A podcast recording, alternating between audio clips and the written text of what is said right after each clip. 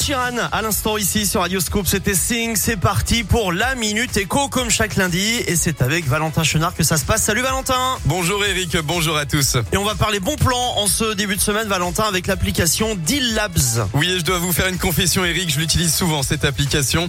Deal Labs, ce sont des Lyonnais qui l'ont créée en 2011. La plateforme est réputée pour être l'une des meilleures pour dénicher de très grosses réductions. Et c'est vraiment une aubaine en ces temps d'inflation galopante et de pouvoir d'achat en berne.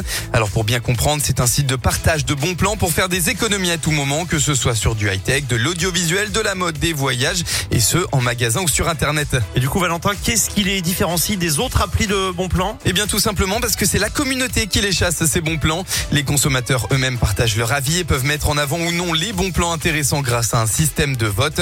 Et cette communauté euh, compte près de 2 millions de membres. L'appli a notamment explosé pendant la sortie de la PlayStation 5 puisque les Lyonnais de Deal Labs donnaient souvent en avance les stocks des consoles sur les sites marchands.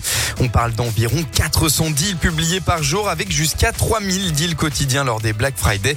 À noter qu'on peut activer des alertes bon plan en fonction de ce que vous cherchez ou même en fonction de marques que vous voulez. Merci beaucoup Valentin. Cette rubrique est comme d'hab à retrouver en replay sur radioscoop.com et vous on vous retrouve euh, mercredi pour Cinescope. Hein. Oui, on va évidemment parler de Astérix et Obélix, l'Empire du Milieu, avec une interview de Guillaume Canet pour Radioscoop à mercredi. Salut Valentin, restez avec nous. La suite c'est Tu connais la chanson qui va débuter à partir de midi et juste avant on écoute Black M et Amir, nouveauté Radioscoop.